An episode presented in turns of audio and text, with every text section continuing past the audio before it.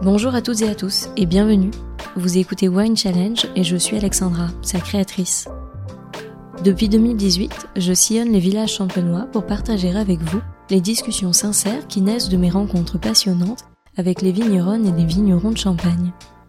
Pour comprendre quels sont leurs challenges d'entrepreneurs et leur vision des vins de Champagne, je vous invite dans ce podcast au cœur du terroir pour découvrir leur parcours de vie, tant professionnel que personnel.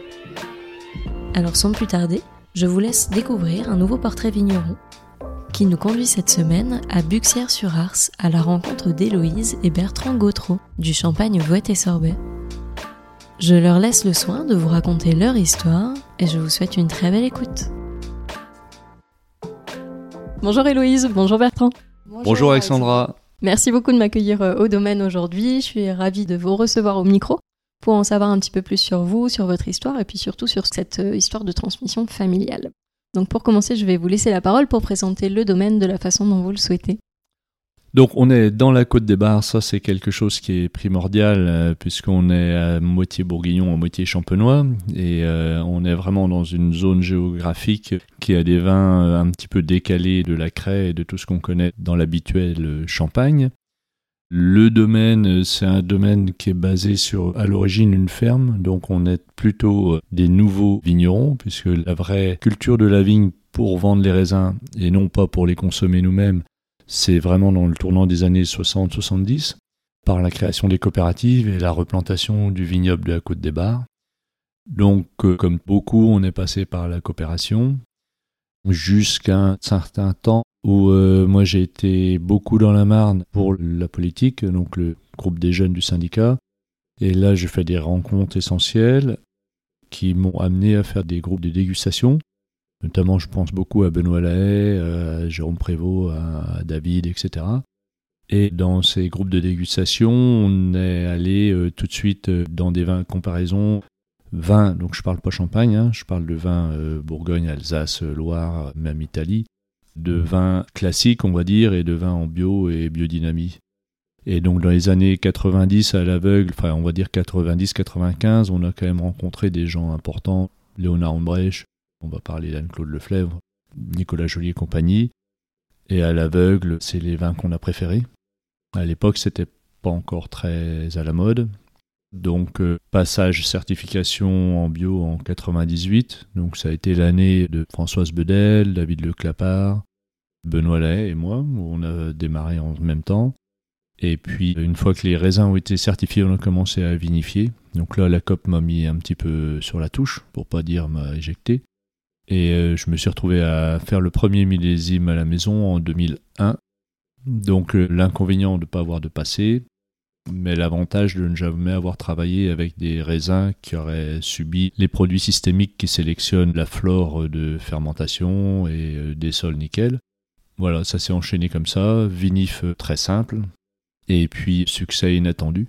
C'est-à-dire que voilà, première bouteille vendue en 2004, avec un prix de revient élevé, parce que c'est vrai qu'on est un salarié par hectare, donc euh, assez improbable pour la côte des bars, mais j'ai pas dérogé là-dessus en acceptant de perdre une récolte sur trois, mais jamais de revenir avec des systémiques ou des produits qui empoisonnent les sols. Voilà, et le succès a été là, sans vraiment le vouloir, parce qu'on voulait vendre que 2000 bouteilles et vendre que des kilos à côté pour être peinard, cool quoi.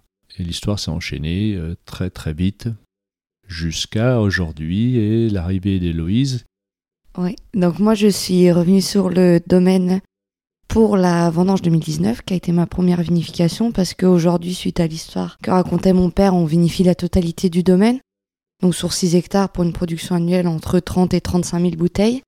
Tout est vinifié sur place, en fût de chêne. Et donc moi, je suis revenue en 2019.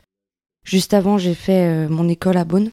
Je suis partie en Bourgogne parce que c'est vrai qu'ici, on est aussi près de Beaune que de Reims. Et moi, je voulais vraiment cette vision vin. Donc, je suis partie à l'école en Bourgogne, des études directement dans le vin. J'ai enchaîné après mon BTS une année de licence commercialisation des vins à l'université de Tours en Loire. Et je suis revenue tout naturellement sur le domaine, travailler aux côtés de mon père sur la vinification. J'ai eu la chance qu'il me laisse énormément la place sur la vinification des vins dès le début, ce qui a été super chouette. Et aujourd'hui, on s'éclate. C'est vraiment une belle histoire. Ouais, où il y a raccord parfait, c'est que moi j'aimais pas le champagne, j'ai jamais trouvé ça un truc euh, terrible parce que dans les années 90, on buvait que des champagnes où les vignerons faisaient des copies des maisons de négoce. Donc euh, moi je buvais du vin, des Beaujolais, des Bourgognes, des Jura et compagnie, mais la Champagne, même si on va dans les grands crus et dans les terroirs de Champagne connus dans les années 90, c'était vraiment euh, pas intéressant du tout. Et qu'Héloïse ait fait une école de vin, mais pas de champagne, ça tombe plutôt bien. Enfin, peut-être qu'elle a été influencée quand même.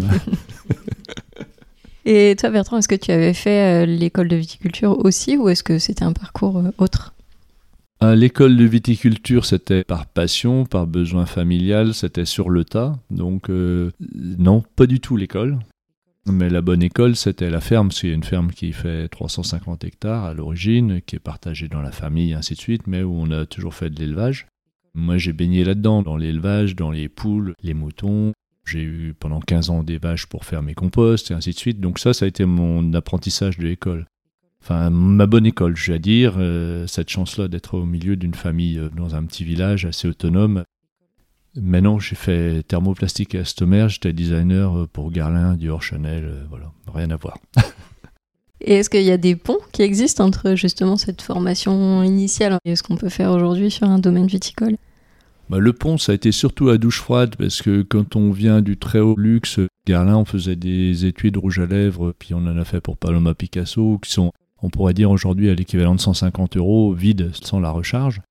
On arrive en Champagne, on imagine que c'est un produit de luxe, et quand on arrive en Champagne, on se rend compte que c'est un produit industriel de meilleur prix de revient, donc d'où les cuveries immenses, les levurages systématiques, pour moi, ça a été la douche froide. Au contraire, ça a été un révélateur d'être passé par le luxe, enfin le vrai luxe avant que ce soit LVMH qui rachète euh, Garlin, évidemment. Et revenir en Champagne, là, c'est vraiment la descente euh, au mass market, quoi. Donc, euh, ouais, c'est une expérience qui permet de remettre en relation en disant, mais c'est quoi ce truc-là, quoi? C'est pas du produit de luxe. Voilà, malheureusement. Tu as toujours voulu être vigneron J'étais encore à l'école, que je, plantais ma vigne, j'étais double actif, j'avais ma récolte euh, sur 35 arts, après sur 43 arts, 43 arts 76. en 1993, c'était 16 francs hein, le kilo de raisin. Ça fait pas beaucoup d'euros, hein, à 8400 kg hectares. On commence par le côté vache maigre. J'étais double actif en permanence, donc je pouvais prendre mes vacances en décalage des bureaux d'études pour venir faire les vendanges ou pour venir faire les palissages, trucs comme ça. Ouais, double actif double actif pendant 7 euh, ans. Et donc toi, Héloïse, tu as toujours voulu être vigneronne ou est-ce que tu as pensé à d'autres métiers euh, avant de rejoindre ton père? Alors moi, ça a été un parcours euh, différent. Je suis partie au début en études en cinéma audiovisuel, donc j'étais pas plus intéressée que ça par le vin. Ce qui a été aussi notre chance, je pense, parce que ça a été un réel choix finalement de revenir. J'ai deux frères aînés et on n'a jamais été poussés par nos parents pour revenir vraiment reprendre l'exploitation familiale. Mais on était toujours là pour les vendanges ou quand on était petit, on allait tirer du bois avec notre brouette taille enfant. Mais on nous a jamais dit euh, il faut que tu reprennes le domaine exploitation. Non, non, non. Donc moi, je suis partie complètement ailleurs. Et finalement, je me suis retrouvée à la Viti, euh, au lycée viticole de Beaune, pour une option équitation à la base. Et au final, euh, on est arrivé en fin de première avec un stage à faire. Et soit on allait en production animale, soit on allait en production végétale. Et j'ai pris la décision d'aller en production végétale. Donc j'ai demandé à mon père, c'était très important pour moi, qu'il m'aide juste sur des noms de viticultrices. Je voulais aller en viticulture, mais chez une femme qui faisait du vin. Et donc il m'a donné une liste de noms, et moi j'ai lu la liste, et puis j'ai dit, oh, j'irais bien euh, à Chablis. Et donc c'est comme ça que je suis allée en premier stage pour la saison en verre. C'était en 2013 chez Athénaïs de Beru, et je me souviens, ça a été flagrant. Un matin, on s'est levé à 4 heures pour faire une silice, donc une 501 dans les vignes. J'ai fait la 501, j'ai été euh, mais éblouie par euh, ce qu'on faisait sur la vigne. Je suis rentrée chez moi et j'ai dit euh, oh, mais papa, je savais pas que tu faisais ça. C'est ce que je veux faire. Et c'est comme ça que j'ai continué après dans le vin. Ça s'est fait de cette manière et c'est ça qui est encore plus beau, je trouve, dans le choix. Et c'était important pour toi d'aller voir une femme Pour quelle raison? C'était important parce que on entendait toujours parler des hommes, des hommes, et je savais que la vigne était un métier compliqué physiquement. Et je me suis dit, c'est vrai qu'on n'a pas les mêmes capacités entre un homme et une femme. Et l'approche sur les vins que j'avais déjà goûté, je me suis dit, il y a quelque chose de différent et j'aimerais vraiment savoir. Et Athénaïs m'a vraiment euh, ouvert ses portes et on a eu des grandes discussions sur euh, la femme, la place de la femme. Et euh, j'ai trouvé ça chouette. Et toi, Bertrand, quel est ton avis sur la place des femmes dans le monde du vin? Et comment est-ce que tu as réagi quand ta fille t'a dit qu'elle voulait revenir et faire le même métier que toi? Nous, l'annonce a été assez super parce que au vendange 2014, Héloïse nous dit de regarder France 3 euh, Bourgogne et elle est interviewée dans la vigne avec euh, les filles de la Viti qui venaient de loin et euh, Héloïse prend la parole à un moment et la journaliste interview et pourquoi tu veux faire ça? Et Héloïse elle dit bah parce que je veux reprendre les vignes de papa.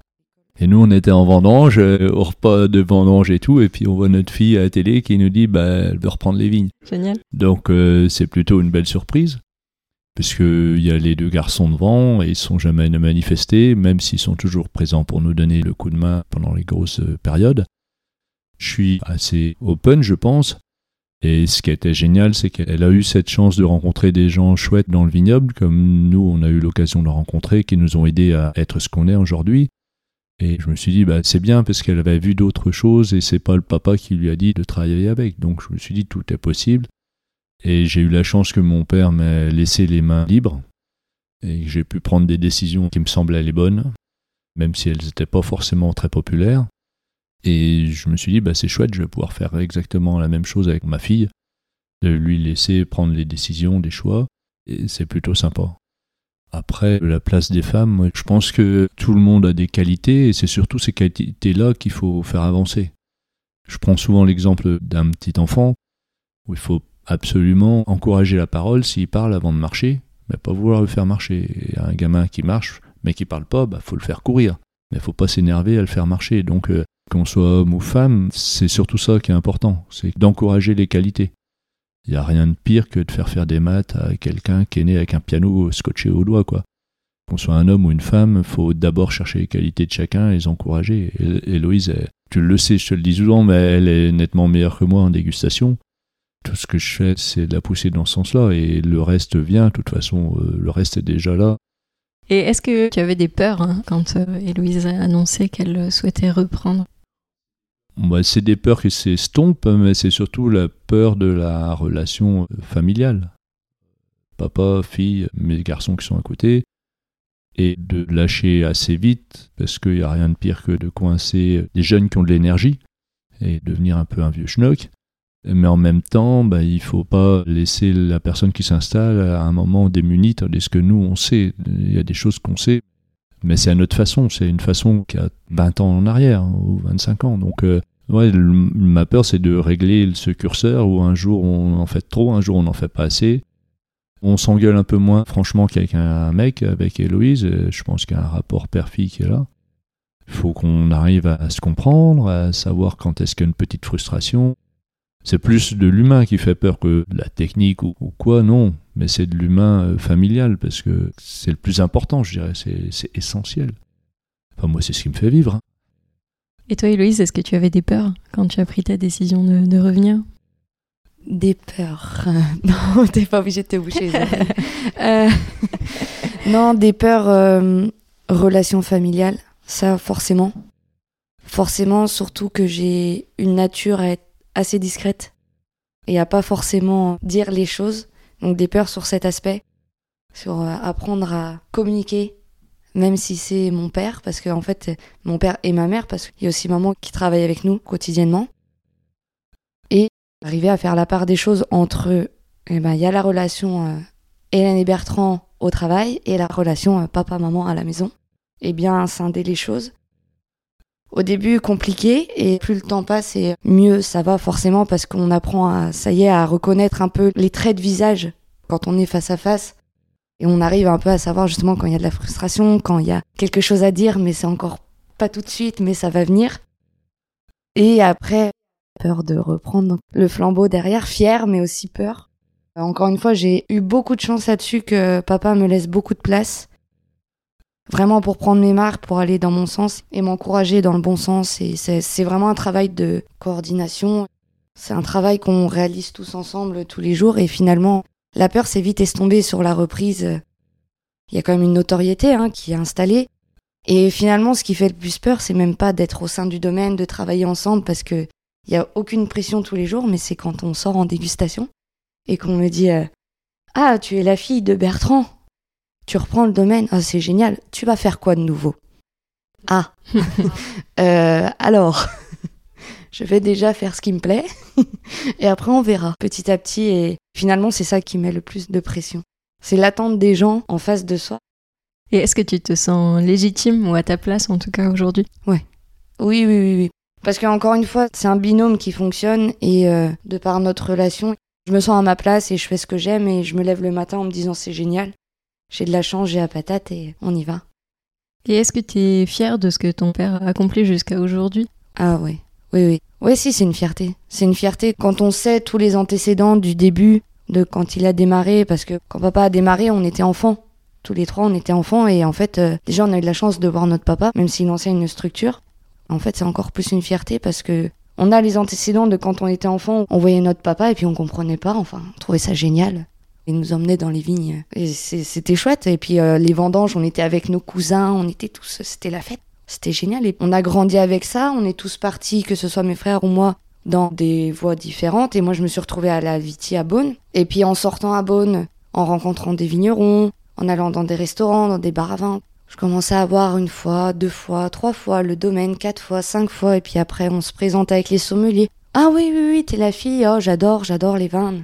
Puis on commence à se dire, ah oui, ah bon, d'accord, très bien. Puis après, je suis partie à l'étranger, et ça c'est vraiment quelque chose qui m'a marqué, c'est que papa et maman m'ont emmené avec eux à l'étranger au Canada, à Québec, et on est arrivé pour une dégustation dans un restaurant avec notre importateur. Et là, quelqu'un que je n'avais jamais vu, hein, il voit papa au loin, il dit, oh, Bertrand, ça fait tellement longtemps que j'attends ce moment. Et là, on commence à se rendre compte que waouh. Ouais, c'est assez incroyable finalement. Nous, on s'en rend pas compte parce qu'on est là tous les jours. On a grandi là-dedans. Nous, quand on était gamin, c'était de la terre battue. Il n'y a pas de lieu de réception. Enfin, il n'y a pas une grosse pancarte. Ici, c'est voité sorbet. Non, et puis quand on commence à se déplacer à l'étranger, on se dit waouh, quel parcours. Moi, c'est souvent ça. C'est souvent ça. Quel parcours. Et toi, Bertrand, est-ce que tu es fier d'Héloïse aujourd'hui? Alors fier, euh, c'est difficile parce que je pense que le papa est toujours très exigeant vis-à-vis de ses enfants. Donc je dirais heureux des prises de décision qu'elle a. Je sais que ça ne doit pas être toujours facile pour elle de prendre des décisions parce qu'il y a la notoriété du domaine, mais elle le fait. Donc ça, oui, ça je pourrais dire que je suis fier. Mais je suis heureux et fier parce que tout ce qu'elle fait sur des vins clairs, sur des prises de décision dans les vignes pour amener à faire le vin euh, qu'on estime être euh, honorable, elle les fait. Et c'est des choses auxquelles peut-être j'ai pensé ou on en a parlé et que moi j'ai pas encore osé faire. Même si j'en ai fait, il en restait beaucoup. Et je suis assez fier de ce côté-là, qu'elle ose et qu'elle fasse ces choses. Mais je pense que ce dont je pourrais être le plus fier, c'est qu'elle puisse s'isoler et comprendre la vigne, et tailler toute seule une parcelle sans avoir le portable, sans être connecté, de pouvoir s'immerger dans un temps de travail long où le physique prend le dessus sur l'intellectuel sur parce que on a la chance d'avoir un métier où la tête et les bras fonctionnent. Et de travailler sans être connecté, ça libère énormément la tête et ça redonne beaucoup de créativité. Et elle le fait, donc ça c'est peut-être le côté où j'en suis le plus fier. Quoi et de la voir partir le matin de bonne heure avec l'équipe euh, des bourgeonnages de palissage, d'être en lien avec le vivant, le vrai vivant, hein. pas le vivant Internet. Hein. Ça, c'est ce dont je suis le plus fier, parce que je sais que ça, c'est des choses qu'on construit, qui sont très, très, très solides, enfin, qui sont immuables. Hein, voilà. Et Louise, est-ce que toi, tu as toujours compris et bien perçu euh, l'ensemble des méthodes que ton père utilise? À comprendre, c'est compliqué. Comprendre, c'est un grand mot aussi parce que c'est beaucoup de la pensée. Et je pense qu'il a fait tellement de choses seul dans les vignes, à ouvrir l'esprit, à réfléchir, que moi, des fois, quand je suis arrivée, je l'ai écouté pendant une visite où il recevait des clients et j'ai fait waouh, je comprends rien. et au final, au fur et à mesure, à force d'échanger, je comprends, je comprends où on en arrive et, et ça m'a beaucoup aidé à me sortir de ce côté école, studieux, et de s'ouvrir l'esprit et d'aller au-delà de ce qu'on apprend la plante, c'est comme ça, faut la tailler comme ça, nanani, C'est de l'ouverture d'esprit. Et est-ce que tu es d'accord avec tout ce que fait ton père? Avec beaucoup de choses. Il y a des choses encore, je le laisse faire. voilà. Par exemple? Euh, Sur des projets quand on parle de vibration ou quand tu mettais de la musique dans les vignes. Là, j'avoue, j'ai un peu plus de mal à suivre, où je regarde et je deviens spectatrice et vraiment, j'essaye de comprendre la manière de penser jusqu'où ça va. Quel est le but? Parce qu'au final, moi, je suis encore très euh, carré, on suit les vins, on suit la vigne. Mais là, on est plus dans un mouvement de pensée. En fait, c'est presque la viticulture et l'œnologie sont dépassés. On est passé sur autre chose, sur quelque chose de beaucoup plus euh, philosophique, de pensée. Et au final, quand on voit les vins derrière, je dis waouh. En effet, il n'y a pas que la viticulture et l'œnologie, c'est un tout. Et l'attention qu'on porte à la vigne, c'est complémentaire. C'est ta définition de la biodynamie aujourd'hui? Ouais. Ah oui, oui. je pense qu'en fait, finalement, la biodynamie, on a nos fondamentaux, avec euh, les 500, les 501, le calendrier lunaire. Mais il y a autre chose en plus. Je pense que la pensée va avec la biodynamie. Et qu'il ne faut pas se fermer sur les grands principes de base. La biodynamie peut être autre chose. On n'est pas obligé de faire tout le temps euh, les 500 à telle période, les 500 à telle période. Bah, des fois, non, en fait. La vigne, c'est autre chose. Elle a besoin d'autre chose. C'est pas figé. Et quelle est ta définition de la biodynamie, toi, Bertrand? La définition, elle serait assez longue, mais euh, Héloïse l'a dit à un moment ou l'autre. Elle a utilisé le mot l'attention qu'on porte à la vigne, mais c'est essentiellement ça. Et si on est attentif, après, faut pas être craintif. Si on pense que de faire du bien à quelqu'un, c'est de lui offrir des fleurs, mais que c'est pas la Saint-Valentin, bah, il faut le faire. Donc ça, c'est une forme d'attention qu'on doit avoir aussi bien auprès des gens qui travaillent avec nous, euh, que de nos clients, que de notre vigne, que de notre tonneau, peu importe. Mais c'est surtout ça qui est important. Faut être attentif et ouvert à tout. Moi, j'ai beaucoup de relations en ce moment avec des gens qui viennent de l'agriculture un peu traditionnelle, quoi, ancienne. Et ça me fait pas peur. On parle beaucoup de plantation en vigne large, on fait des essais vignes hautes, on fait des choses comme ça. On n'a peur de rien parce que on sait qu'on sera toujours euh, à un moment rappelé à l'ordre par la nature et que ce sera elle la, grande gagnante. Donc c'est une attention euh, ouverte. Et Loïs l'a utilisé, ouverture, attention, et je pense que c'est l'essentiel. Après, la biodynamie, j'aime le répéter, c'est un outil comme un sécateur. Euh, il y a des gens qui n'ont toujours pas compris comment fonctionne un sécateur et savent toujours pas affûter une lame ou graisser un manche. Ben, ça n'empêche pas qu'il taille. Bon, voilà, plus ou moins bien. Mais la biodynamie, c'est un outil en supplément. Moi, ce qui me fait marrer, c'est les mecs qui font de la biodynamie, qui suivent le calendrier, qui savent pas régler une charrue, quoi. La biodynamie, c'est assez simple, euh, mais ça demande une prise de décision qui n'est pas déléguée à euh, des interprofessions ou à des techniciens. C'est ça le plus difficile. Donc la biodynamie, il faut s'y plonger, dire j'y vais, ben, je fais des choses que je comprends pas. Peut-être que je les comprendrai dans 5 ans, dans 10 ans, dans 20 ans. Moi, c'est ce qui m'est arrivé hein, une dynamisation que j'ai pas maîtrisée jusqu'à ce qu'un orage qui me fasse court-circuiter un dynamiseur qui n'était pas un bon outil. Mais j'ai quand même bossé pendant 10 ans ou 15 ans avec un mauvais outil. Pareil avec les composts de vaches, euh, j'ai fait des trucs où j'emmenais ma vigne vers la salade parce que la vache, c'est un animal fertile. Voilà. Donc, euh, un, il faut pas avoir peur, faut être attentif, faut être ouvert. Les bonnes informations peuvent arriver de n'importe où et pas forcément d'un dogme qui serait la biodynamie, qui serait Freud ou Steiner. Mais par contre, faut aller dans ces formations de biodynamie en disant ben, je vais peut-être pas tout comprendre, puis il y aura trois, quatre mots, puis j'aurai quelqu'un qui va manger avec moi, qui va m'ouvrir, qui va me donner une information et je vais trouver ça super. Mais la biodynamie, pour moi, ce qui est le plus euh, magique, c'est le résultat dans les vins c'est certainement l'attention qui est portée par les gens qui est très différente, parce qu'on a une forme d'humilité, parce qu'on ne comprend pas tout. C'est là le résultat, parce que vous avez des personnes à l'autre bout du monde qui ne vous connaissent pas, qui savent pas qu'on est dans un milieu perdu au moins fin fond de la côte des bars, qui vous disent Waouh, mais j'ai goûté ça, c'était super. Donc, on est toujours euh, émerveillés comme des enfants. Et on se dit, bah voilà, il y a un truc qui est vrai, quoi. C'est une jolie histoire. Mais ouais, attention, ouverture, c'est essentiel de la biodynamie. Mais vraiment, vraiment avec un vrai cœur et en se mettant en danger. Euh, de toute façon, il y a toujours beaucoup de gens qui vous aident pour passer les caps. Et est-ce que vous pensez que vous êtes euh, et l'un et l'autre suffisamment audacieux? Alors, audacieux, oui, mais surtout clairvoyant. Parce que l'audace qu'on nous demande aujourd'hui, c'est euh, oh, quel est le vigneron qu'il faut découvrir, Qu'est-ce que tu as fait de nouveau? Qu'est-ce que si Qu'est-ce que ça? Et en fait, c'est pas de l'audace. C'est du besoin de briller, c'est du narcissisme par Instagram et compagnie. Et c'est de la mauvaise audace aujourd'hui, c'est pas de l'audace.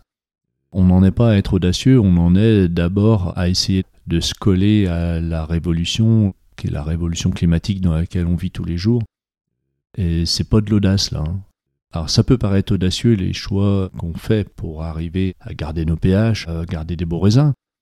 Ça perturbe nos voisins, c'est sûr, mais c'est pas du tout audacieux, c'est des nécessités, des choix de nécessité euh, avec euh, la possibilité d'avoir le geste qui nous semble opportun. On n'a plus de regard des autres sur nous, on n'a plus de poids. Donc c'est pas de l'audace, c'est un souci de pérennité de l'entreprise qui peut sembler audacieux. Je vais revenir un peu sur ce que mon père vient de dire, mais aujourd'hui, le vrai tournant qu'on va voir en Champagne, c'est le dérèglement climatique qu'on commence déjà à observer maintenant. Ce qui va être très compliqué finalement, ça va être de garder nos pH et nos acidités. Parce que nous, on est sur des sols euh, argilo-calcaires, où les acidités se dégradent énormément vite. On a beaucoup de mal à garder nos acidités. Et euh, ce qui va être compliqué, c'est de garder euh, cette acidité qui est la colonne vertébrale de nos vins ici, comme dans beaucoup de champagne. Et finalement, là où est l'enjeu pour moi, où je suis partie directement, c'est d'avoir fait l'école à Beaune. C'est que je me suis dit, waouh, ils ont une super classification qui date de très très longtemps. Et nous, bah ouais, en effet, on garde plus nos acidités. Ça devient de plus en plus compliqué. On va peut-être un jour devoir faire que des vins tranquilles, mais on fait comment? Parce qu'on n'a aucune notion de nos terroirs.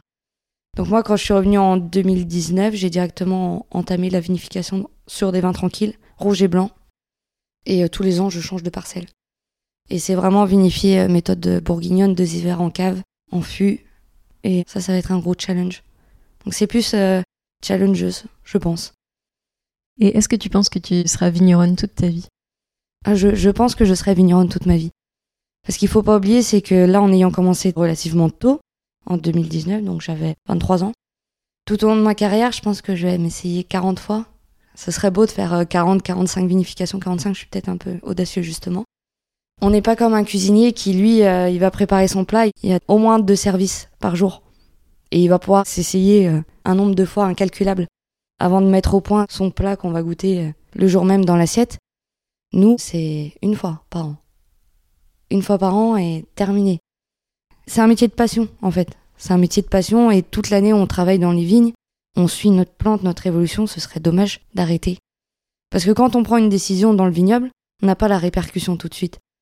Elle arrive 2, 3, 4, 5 ans après. Donc c'est hyper enrichissant et ça donne toujours envie d'essayer de nouvelles choses. Et quel euh, conseil tu pourrais donner à des jeunes filles qui ont éventuellement la possibilité de revenir avoir une transmission sur un domaine viticole familial mais qui n'osent pas forcément?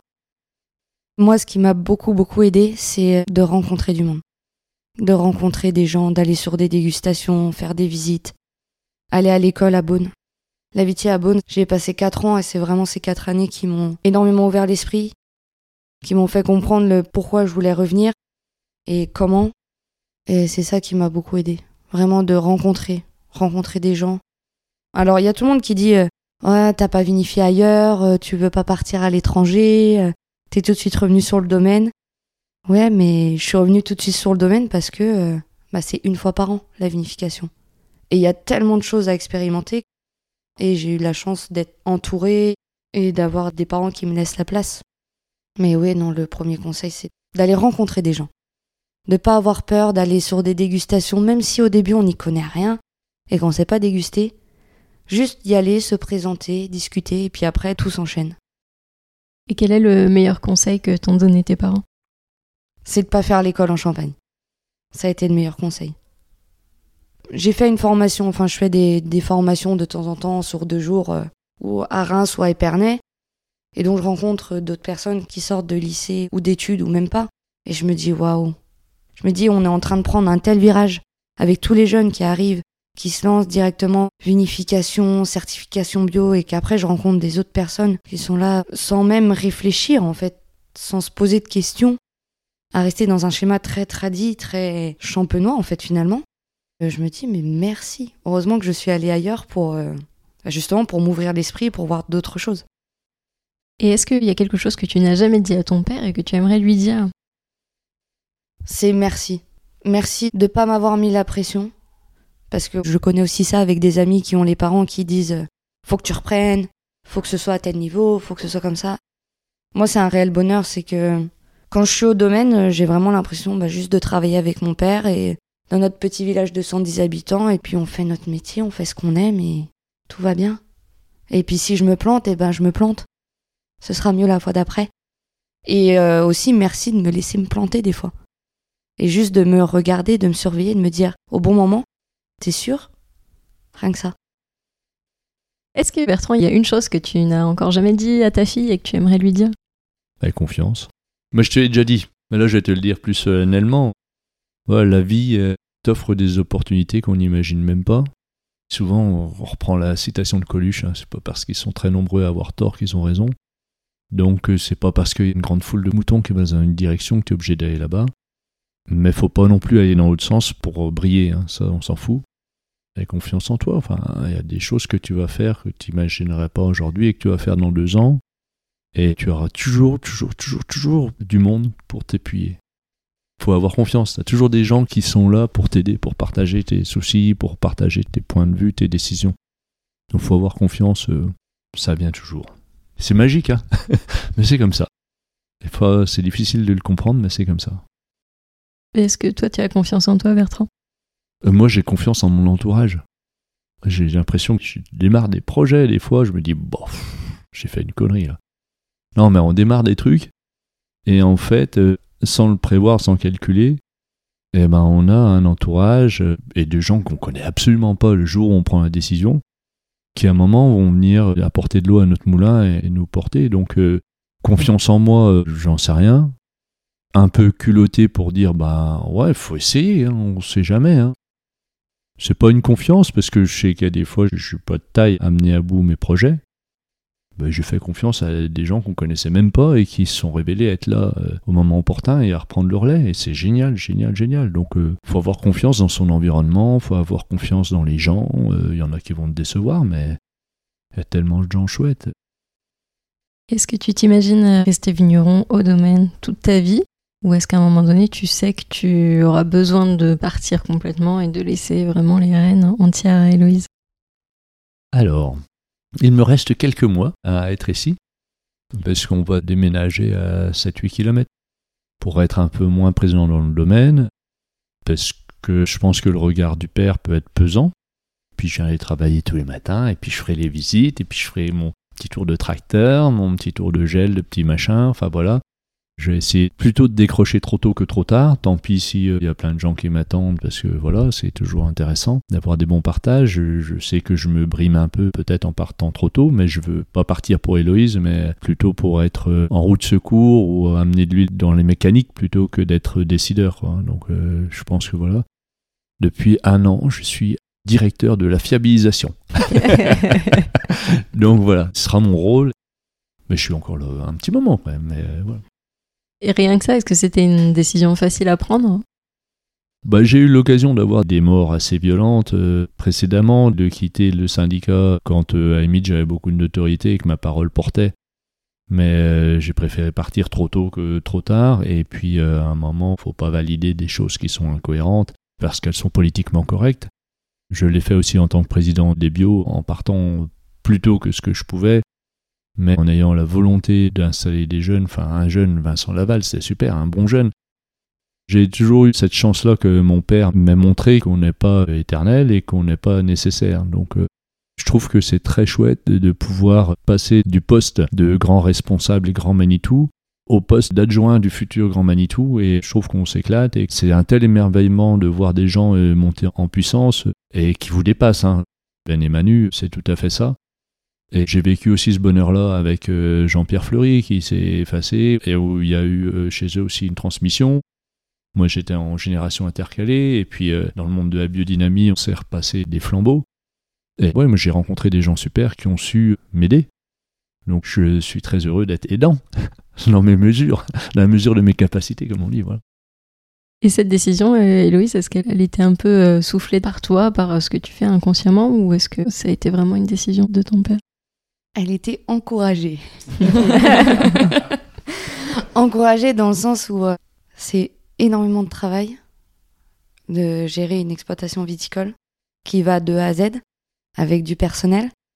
Je me suis dit, euh, là, Hello, t'as besoin d'aide. Toute seule, c'est pas possible. Donc là, je me suis dit, bon alors, je reviens, mais j'ai encore besoin de papa et maman. Je me vois pas là, demain, dire à mon père Bon, bah stop, je me débrouille toute seule. Tant sur le plan affectif, émotionnel, euh, personnel, que sur le plan professionnel. Et puis, faut pas oublier qu'aussi, c'est son bébé. Ils ont tout monté ensemble de A à Z. Donc, euh, pour moi, c'est normal qu'on continue ensemble. Et oui, je pense qu'un jour, par contre, je lui dirais euh, Bon, c'est bon, là, maintenant, c'est bon, retourne dans ta maison à 7 km et je t'appelle si j'ai besoin. Mais ce sera pas tout de suite. Et avant de conclure cet épisode, est-ce que vous pouvez chacun parler de votre plus belle expérience de dégustation, peut-être celle qui a changé certains mécanismes en vous? Moi, j'en ai une qui restera marquée à vie. Mais je pense que c'est, il y a eu un moment tout ensemble. C'était en 2017. On fêtait papa ses 50 ans et moi mes 20 ans. Et euh, on avait une bouteille en cave de chez Jean-Louis Trappet, un Chambertin 2007. Et on a goûté ce vin ensemble. Et moi, je me suis vraiment arrêtée. Et je me suis pris une claque par le vin et j'ai fait waouh. Et là, j'ai encore plus pris en compte cette notion de terroir, de vin, du métier que j'avais envie de faire et de où je voulais aller. Je pense qu'il y avait un tout hein, avec euh, le fait 77777. Euh, Mais au-delà de ça, j'ai vraiment une émotion qui m'a un peu décidé vraiment à partir sur cette voie. En moi, sans aucun doute, c'est la, la dégustation qu'on a eue en 97 chez Raymond Laurent. J'avais organisé une dégustation là-bas avec tout un groupe euh, du GJPV de la Côte d'Or. Il y avait Emmanuel Giboulot, il y avait Jean-Yves Bizot, etc. Et euh, Jérôme Prévost. Et quand on a fait tous les vins sur pointe 1970, euh, donc chaque millésime en pur pinot, en pur chardonnay, les tirés capsules, les tirés liège, je me suis dit, bah ouais, déjà la Côte des Bars, c'était super, super vins. Et tout le monde était sur le cul. Et donc ça, c'était en 96-97, et moi aussi, et notamment la comparaison des 76 chardonnay, tiré liège et tiré capsule, donc on était 20 ans après la récolte. Là, il y avait vraiment du vin, quoi. Et autant, j'ai fait des belles dégustations, des belles verticales de vin sur pointe sur la côte des Blancs et sur des grands villages. Autant moi, j'avais jamais eu cette euh, sensation-là auparavant. Et c'est là que j'ai pris conscience qu'on était sur un terroir qui était vraiment du vin dans lequel on pouvait mettre des bulles. Voilà, ces 100 millions d'années d'écart de géologie avec la Marne, je les retrouve toujours dans, nos vins. Et ça a été la grande dégustation de ma vie, je pense. Et eh bien merci beaucoup à tous les deux pour votre temps et puis pour ce moment de partage. J'étais ravie de venir à votre rencontre. Merci Alexandra. Merci. à bientôt. À bientôt. Merci à toutes et à tous d'avoir écouté cet épisode. J'espère vraiment qu'il vous a plu et qu'il vous a donné envie d'en savoir plus sur l'invité du jour. Vous pouvez retrouver dès maintenant toutes les informations et les références de cet épisode sur le site wine-challenge.com, mais également sur le compte Instagram du podcast at winechallengepodcast. Je vous donne rendez-vous dans 15 jours pour découvrir une nouvelle conversation. D'ici là, je compte sur vous pour partager vos épisodes préférés auprès de tous les amoureux du vin. Merci à toutes et à tous et à très vite.